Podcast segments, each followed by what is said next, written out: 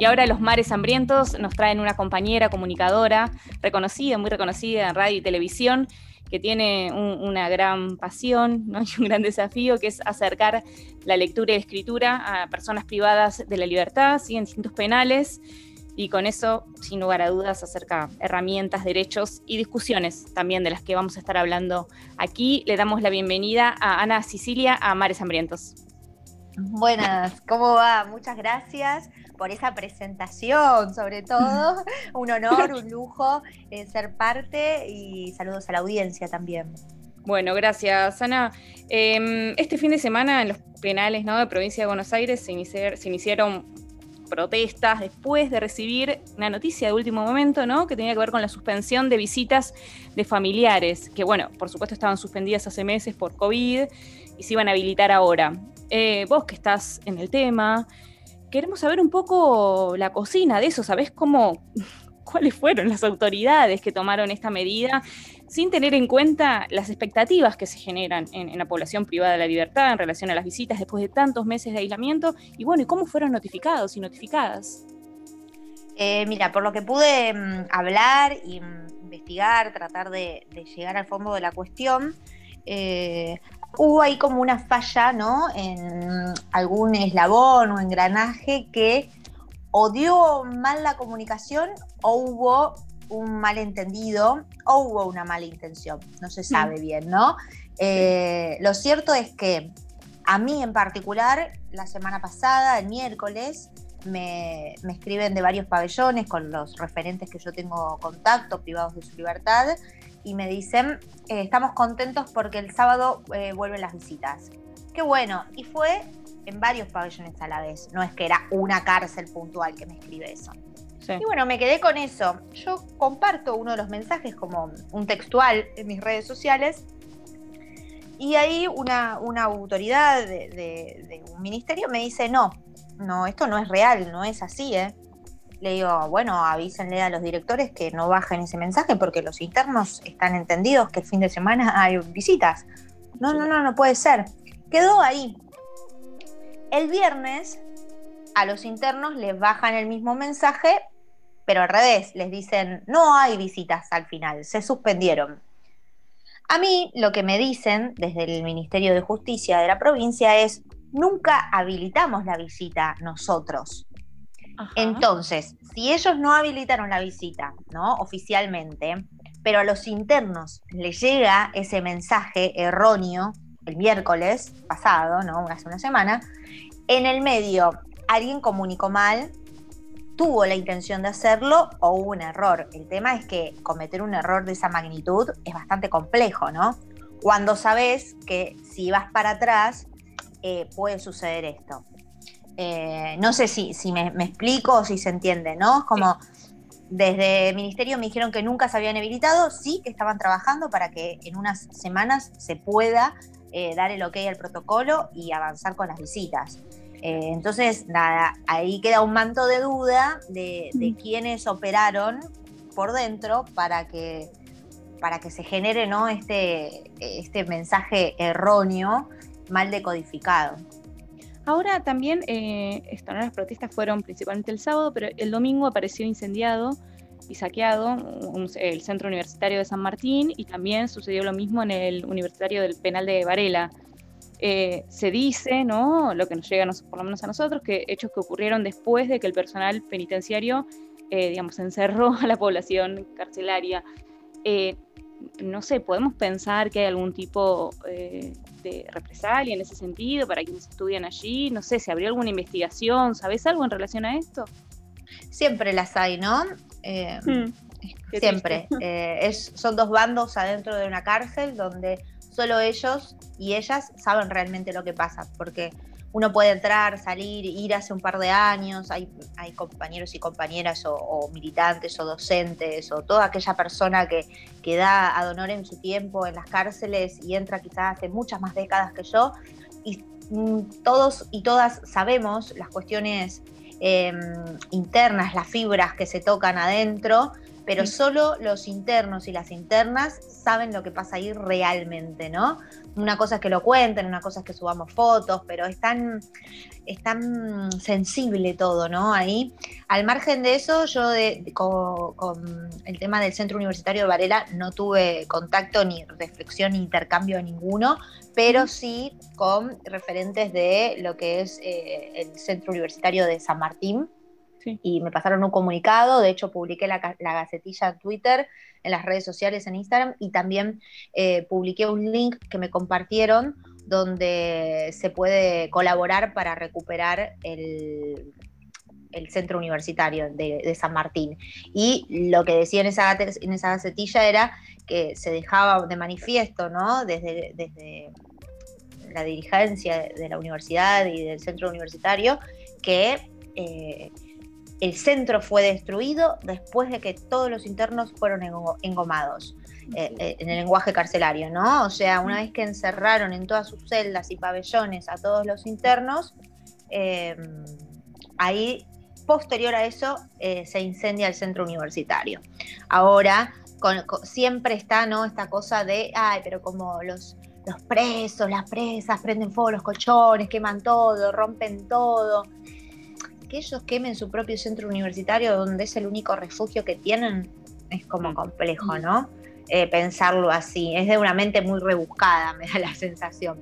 Eh, solo ellos claramente van a saber bien con exactitud qué pasó, pero bueno, el comunicado oficial es ese, que el centro fue incendiado después de que los internos y las internas, en este caso los internos, pues un penal de hombres, fueron engomados en sus pabellones y en sus celdas.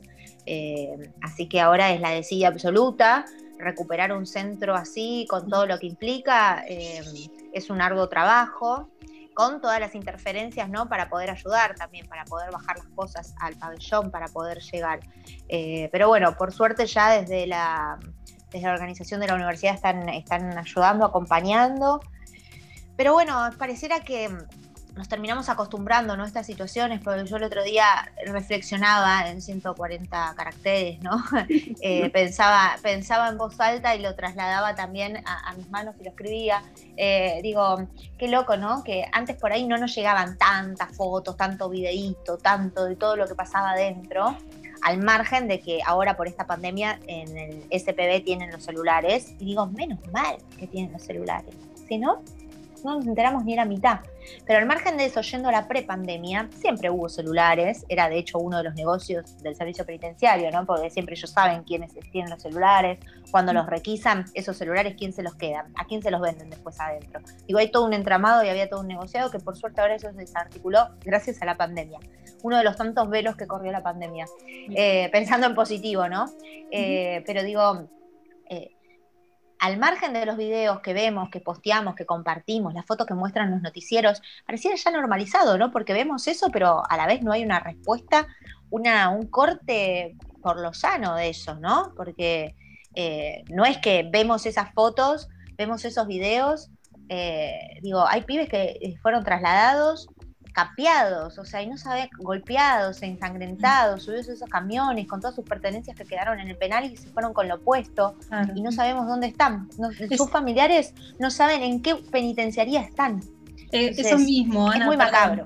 Eso, mismo, perdón, Ana, te queríamos preguntar, porque bueno, eh, fuera de aire eh, estábamos hablando de algunas irregularidades con respecto al, trato, ¿no? Con los presos, este, ¿podés dar cuenta del caso este que comentabas recién, este, este chico en particular?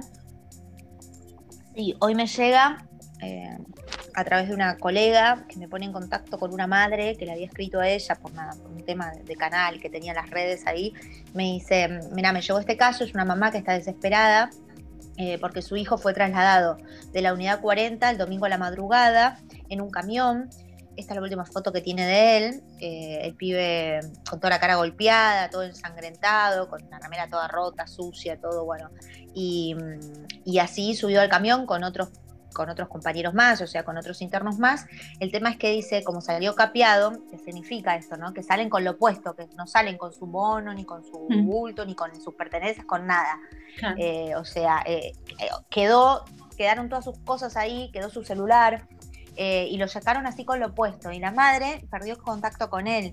Hacía, o sea, más de 48 horas, o sea, desde el domingo, sí, todos estos días sin saber nada, ¿dónde está su hijo? 2020, plena democracia, se supone que el servicio penitenciario nos tiene que cuidar a estos pibes para que se reinserten y vuelvan mejores a la sociedad, pero no, mm. no sabíamos dónde estaba este chico.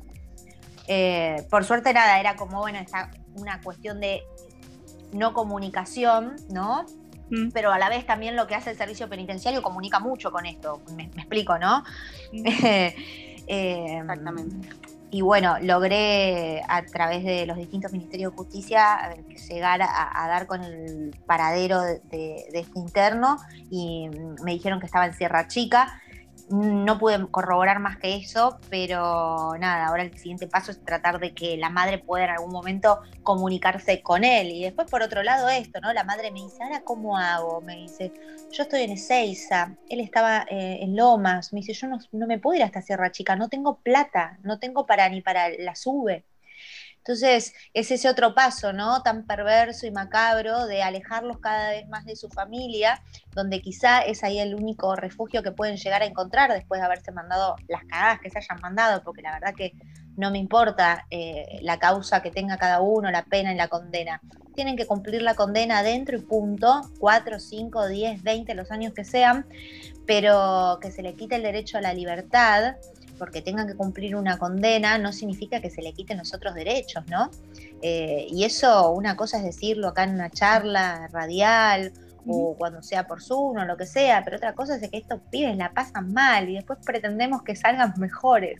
Es tremendo. No, no, nadie piensa en eso, ¿no? Como se los anula completamente y, también eso, porque me parece que sabemos que quienes están presos presas, presas en su mayoría, son personas de bajos recursos económicos y que eso influye en la defensa y si esperan o no su condena eh, adentro o fuera de la cárcel, ¿no? Digo, tampoco para, para no ser ingenues.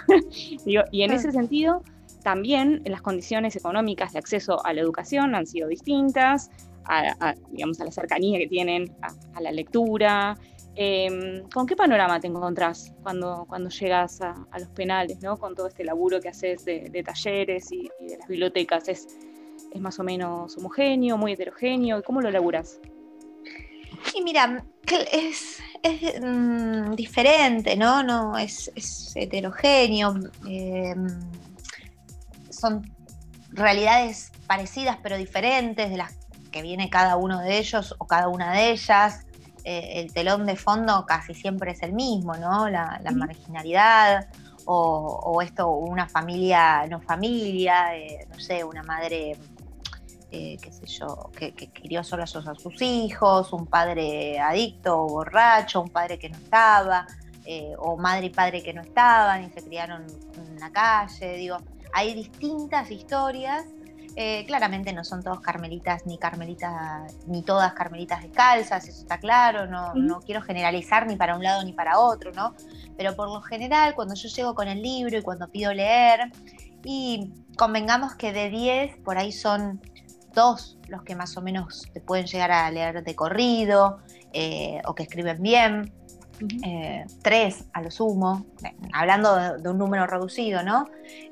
después siempre está la dificultad de de la escritura, de la, de, la, lectura de corrido, de la lectura en voz alta, que con el tiempo si vas machacando sobre eso, lo podés ir, nada, modificando, avanzando, mm. reinventando esa persona. Em, a ver, con, lo poco que, puedo llegar a hacer, porque es un mínimo grano de arena, no, es una continuidad tan, tan profunda, no es que puedo ir todas las semanas a todas las cárceles. Yo ya entré a, a casi 10 cárceles, 8 cárceles, pero son 10 las bibliotecas.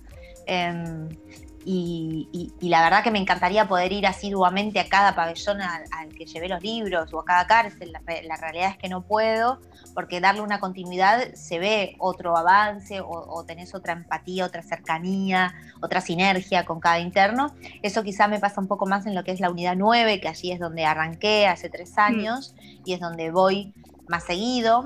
Eh, pese a esta pandemia, si bien yo no podía entrar ni nada, mantengo un contacto mucho más eh, cercano con algunos de los chicos eh, por, los medios virtuales, ¿no? eh, y gracias a que en eso sí el Servicio Penitenciario Bonaerense con el Ministerio de Justicia de la provincia, eh, digo, yo reconozco todo lo malo y también reconozco esto bueno de que permitieron el ingreso de los celulares y, es un pequeño, viste, un, pequeño aliciente, muy pequeño, pero bueno, antes que nada, ¿no? Uno termina agradeciendo ciertas cosas mínimas. Y bueno, ahí pude, pude conseguir seguir en contacto con algunos y y, nada, y te, por ahí te dicen, eh, ahí en una, en una de esas oportunidades, los chicos de la 9, que son estos mis alumnos de hace tres años, después también di clases en la 43 eh, de, de Catán, de La Matanza, un año, y este año iba a retomar, pero bueno, eh, pandemia, ¿no? Mundial, y valga la redundancia. Y, y a la 9 me dijeron en un momento si podía llevar más libros porque querían armar otra biblioteca móvil para poder pasar por los pabellones porque ya estaban muy aburridos y no sabían qué hacer ahí adentro, como que iban a enloquecer, ¿no? Eh, así que fue, wow, ¿cómo voy a decirles que no? Y bueno, llevé una tanda, 150 libros.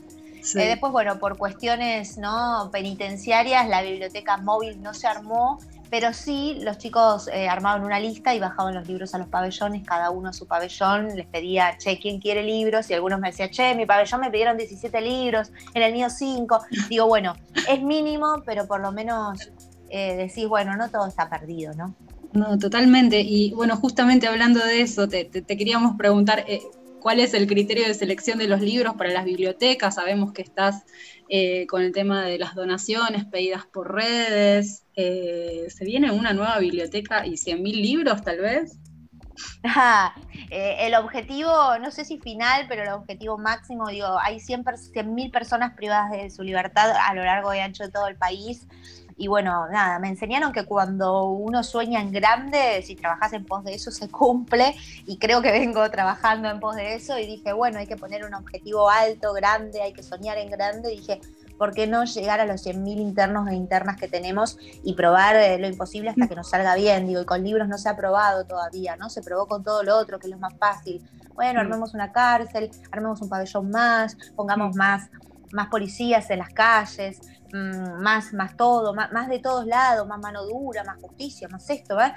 Nada funciona, todo está atado con alambre, pero probar con educación parece que cuesta, ¿no? Que, que, no sé, que, ay, me da miedo, ¿no? Eh, entonces dije, probemos con libros. Eh, nada, es utópico y también es... Eh, una excusa al libro, ¿no? Porque a mí lo que me interesa es bajar al pabellón y mirar a los ojos a ese otro que tengo al lado, sin importarme lo que hizo, ¿no? Del otro lado, pero que el día que salga, cuando cumpla su condena, salga y no vuelva a entrar, porque que haya vuelto a entrar significa que probablemente arruinó otra vida o una familia. Entonces, eh, nada, como que bueno, ya estás acá, cuando salís, no vuelvas más acá.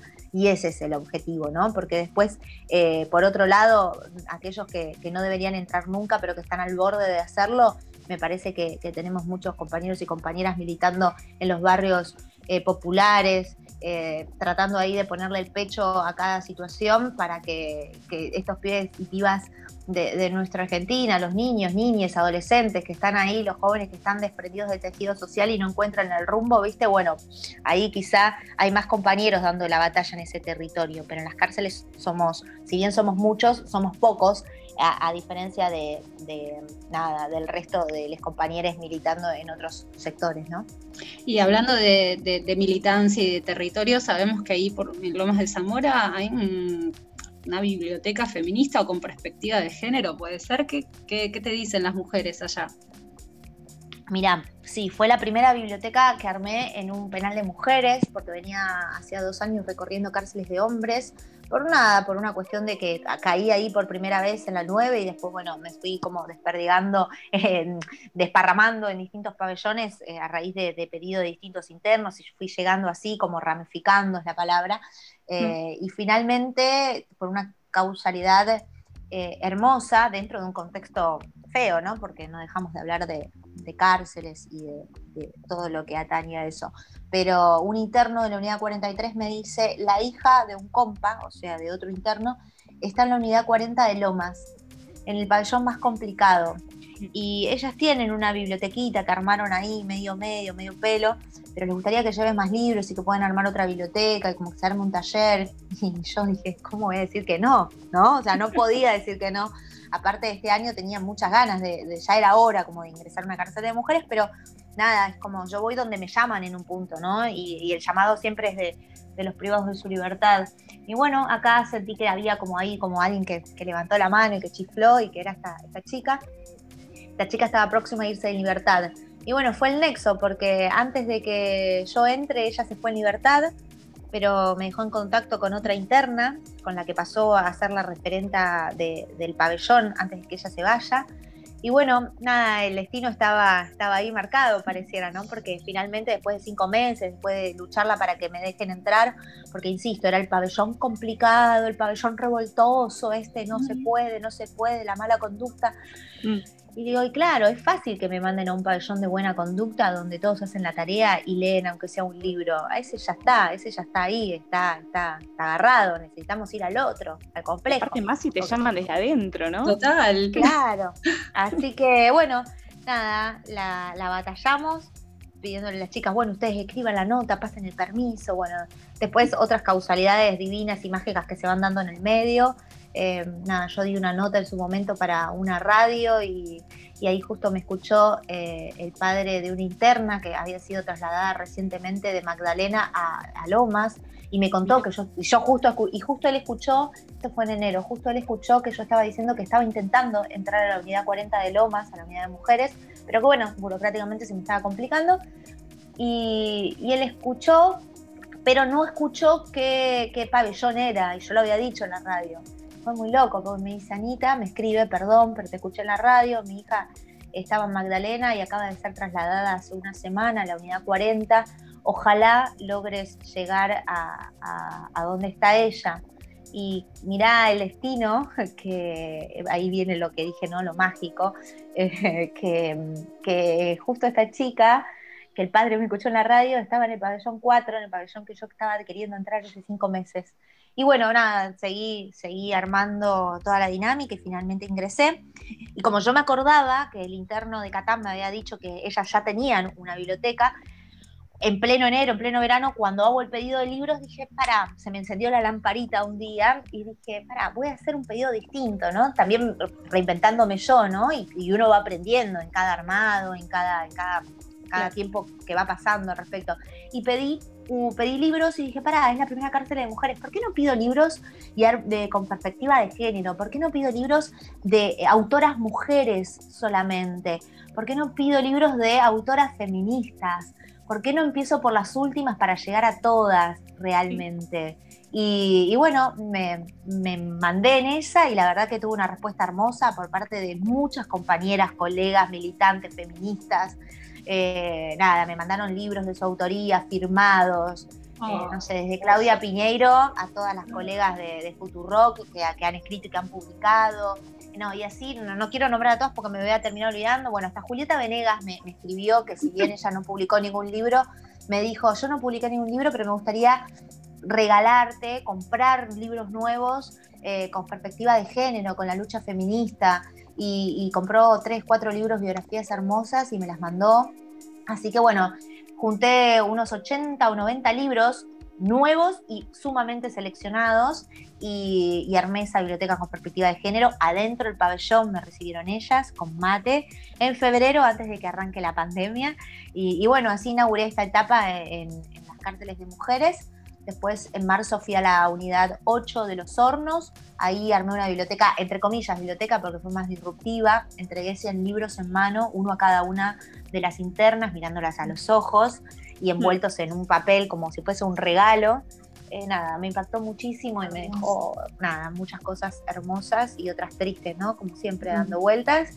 Eh, y bueno, después armé también dos bibliotecas eh, para el Día de las Infancias, dos bibliotecas infantiles. Ah en la unidad 33 de los hornos, en el pabellón de madres con hijes. Justo el día de, las infancias llevé esa mm. bibliotequita, mini biblioteca. Y para ir cerrando esta cuestión y no extenderme más, eh, finalmente ingresé por primera vez al pabellón, al Servicio Penitenciario Federal, porque siempre fue bonaerense hasta acá, fui a la unidad 31 de Seiza, al pabellón de madres con hijes. Digo fui, pero claramente por el protocolo yo no puedo ingresar al pabellón. Pero bueno, llegué con, una mini biblioteca que, fue para, para les chiques, para les niñes, para les hijes de las internas. Ana, que bueno, eso es un poco está buenísimo lo que contás y, conocerlo desde, desde adentro, ¿no? Esto que me, conmueve también lo que decías del rol de los medios del lado del bien, ¿no? También cómo, puede, cómo podemos aportar a, generar, eh, a empujar cosas, ¿no? Recordamos que estamos aquí en comunicación con Ana Sicilia y y eso, ¿no? Que también a, los, comunicadores nos dicen que, no paramos, ¿no? Que estamos todo el tiempo manejando y haciendo cosas, y en, parte eso es verdad, ¿no? Somos inquietos y, curiosos. La llama encendida. Es total, total, y, tratando de estimular, ¿no? Otros fueguitos. Pero la pregunta es, ¿cómo combinas todo? Todo tu laburo, todo tu laburo en medio, que es enorme, ¿no? De, en Crónicas de Noticias, en Canal 9 con la militancia en las cárceles. ¿Cuándo haces todo esto? Y hay que organizarse. Ni les cuento el de pelote que tengo en mi casa, pero hay libros a veces por todos lados, es un quilombo. Anoche dije, bueno, paren, hoy tengo que lavar los platos, dije, porque tengo platos de hace cuatro días sin lavar. Eh, a ese nivel, con toda la sinceridad del mundo, ¿no? Pues no vamos a caretear una perfección que no existe en ningún individuo de esta tierra. Pero, pero bueno, todo ese despelote que soy andando, em, eh, quizás soy desorganizada organizada en mi vida diaria, pero en la militancia y en el trabajo trato de ser lo más organizada posible. Y, la verdad que yendo para atrás, yo arranqué con esto hace tres años cuando eh, solo estaba trabajando en un... Miento, miento, miento. Después empecé a trabajar en la radio. Fue justo en el periodo que me quedé sin trabajo. Yo en el 2016 me quedé sin los tres eh, programas que estaba haciendo. Fue justo en el cambio de gobierno. Eh, y bueno, nada, varios de, nos, varios de nuestros compañeros, ¿no? Cientos y cientos de compañeros se quedaron sin trabajo yo fui una más en los medios de comunicación. Tengo mi otra pata, soy modelo publicitaria hace 10 años y bueno, en el mercado publicitario pude seguir eh, trabajando como, como siempre, filmando comerciales. Eso me implicó que un año me vaya a filmar a Chile, a trabajar en Chile y filmar publicidades para afuera. Eh, como que me la pude rebuscar de ese lado y ahí es donde yo me conecto más con, con escritura, le, di más pelota a, mi blog, eh, nada, aparecieron otras cosas, pero sin desconectarme de, la realidad, ¿no? Y de, la, esta conciencia social que, que, que, celebro que se, me, que se me haya despertado desde chica, quizá por, por el lugar en que nací y las condiciones, ¿no? Eh, pero bueno, eh, hoy por hoy, digo, hace tres años vengo con esto y se ve que armé una base sólida sin darme cuenta, cuando el tiempo me lo permitía más, ¿no? Porque yo hacía primera mañana en una radio y después tenía el tiempo libre, que lo iba mechando con algún comercial que filmaba, o si me iba a Uruguay, filmaba dos días, volvía y tenía después la semana libre. O, bueno, la radio primera mañana me permitía durante el día hacer los castings, las fotos, las publicidades y poderme echar con las bibliotecas, ¿no? Eh, y con esto ir a buscar con el autito los libros, porque digo, todo a pulmón, desde nada, ir a buscar el libro hasta pasar por el peaje y pagarlo con mi sueldo, digo, ¿no? O cargar la nafta del auto para, digo, no, no, no saco, eh, no, no, no, tengo un sueldo por esto, digo, es mi militancia claramente, y, se fue armando así muy a pulmón y, y, sigue siéndolo así. Y de pronto el año pasado ya empecé con más trabajos y este año se me explotó aún más lo laboral, entonces como que este año entre la pandemia eh, y, lo laboral me permitió que baje un poco eh, los ingresos a los penales, pero me dejó eh, entre tanto trabajo, entre tanto canal, son tres canales, tres programas, tuve que renunciar a una radio primera mañana porque nada, me complejizaba mucho también el cansancio y los horarios. Y, y, esto, poder decir, bueno, tengo un huequito, voy a buscar libros, lo junto y en un mes llevo los libros a tal penal. El no ir a dar clases me facilitó poder armar estas cuatro bibliotecas este año en, pleno de la en plena pandemia. También no las armo de un día para el otro, ¿no? Esto es con mucha paciencia. Eh, pongo el objetivo, digo, bueno, a ver, me pidieron en La Plata para otra biblioteca, ok, tengo que juntar 300 libros. La magia también de las redes, ¿no? De que de pronto hago un pedido y en un pedido ya aparecen como 500 libros. Sí es un trabajo, después sentarme en el piso de mi casa, pasarles un trapito y seleccionarlos, ¿no? Porque creo que, no, sé quién me, de ustedes me preguntó el tema de, la temática de los libros. Pero digo, al principio, viste, me traían, no sé, una enciclopedia, siempre doy los mismos ejemplos, pero son los reales, una enciclopedia de 1992 con cuatro A nadie hojas. le importa. No, claro. Es como, es caridad, no solidaridad, ¿viste? Y yo digo, chicos el- eh, y chicas, el lema, me fui poniendo un poco más aguda en eso y más puntual, porque si no me llenan la casa de cajas con libros, que son cajas para tirar la basura. No me traigan basura, no me traigan cosas de descarte, porque ya la sociedad los trata a ellos y a ellas como descarte. No hagan lo mismo ustedes, tengan conciencia social y solidaridad, no caridad. Entonces eh, me, me fui poniendo un poquito más puntillosa en eso y pido que si me traen un libro, prefiero que sea uno solo a que me traigan cajas y cajas que después no sirven, porque es un libro de contabilidad del año 2000 No, que no es para lectura eso. Que la primera que selección necesito- salga de quien la Claro. dona. Claro, Total. exacto. Entonces fui afilando eso y eso sí, por ahí me lleva un poco más de tiempo, pero al afilar esa cuestión, por ahí me llega ya un paquetito más chico y bueno, nada, estoy como más tranquila. Digo, bueno, van entendiendo y me, me ayuda a mí en este trabajo, ¿no? Que, que deseo con toda el alma que el año que viene sea colectivo. La idea era hacer esto este año, pero bueno, estoy desbordada de trabajo y armar una asociación o una ONG, que es lo que, tengo en mente, lleva su tiempo también y, la verdad que ponerme a armar eso, eh, trabajar en todos los medios que estoy y también bajar los libros a los pabellones son muchas cosas y si me das a elegir yo elijo seguir bajando libros a los pabellones, ¿no? Eh, entonces esto espera un poquito más, quizás logré en el verano descansar un poco y organizarme con eso. Por lo pronto, conseguí un lugar porque los libros estaban en mi casa, en mi departamentito chiquito y en la baulera y en el baúl de mi auto y era todo un quilombo y logré que me presten un lugar eh, por un tiempo eh, eh, que es Casa Patria Grande, allí tengo como una, una habitación, un- ahí un sótano, un lugar para guardar los libros. Y está bueno porque me implica a mí no moverme tanto, ir a buscar yo todos los libros, sino que doy el lugar, digo, es Pellegrini y Juncal, allí en el centro, eh, en seguridad, en recepción los pueden dejar a cualquier hora todos los días, siempre hay alguien para recibir, eh, con un nombrecito que diga, con un cartelito que diga para, para Ana, o para Anita, para los pabellones, que ya se entiende, y bueno, y ahí me los están guardando. Eh, así que yo cuando tengo una biblioteca o un penal o un pabellón detectado, voy allá, busco algunos libros, preparo el paquete y hago un ingreso. Y bueno, en eso eh, voy a estar en estos días seguramente, yendo ahí a, a Casa Patria Grande a, buscar algunas de las donaciones que llegaron, armar una selección porque eh, la semana que viene voy por primera vez a un centro cerrado de jóvenes autopercibidas mujeres, lo que en otro momento decimos institutos de menores, pero ni siquiera de menores porque son adolescentes entre 18 a 23 años. Eh, pero bueno, es un centro cerrado de mujeres, eh, así que estaré haciendo un desembarco ahí. Bueno, Ana, nada, mm, alegría, digamos, celebramos una compañera como vos en los medios, en principio, también una periodista, sí, una periodista en los pabellones, y eso, eso significa también un montón, que este proyecto crezca por más libros al pabellón, eh, y te agradecemos mucho esta comunicación con Mares Hambrientos. A ustedes, muchísimas gracias, gracias por el espacio y saludos a toda la audiencia. Hablamos pronto. Así que así sea, despedimos a Ana Cecilia de Mares Hambrientos.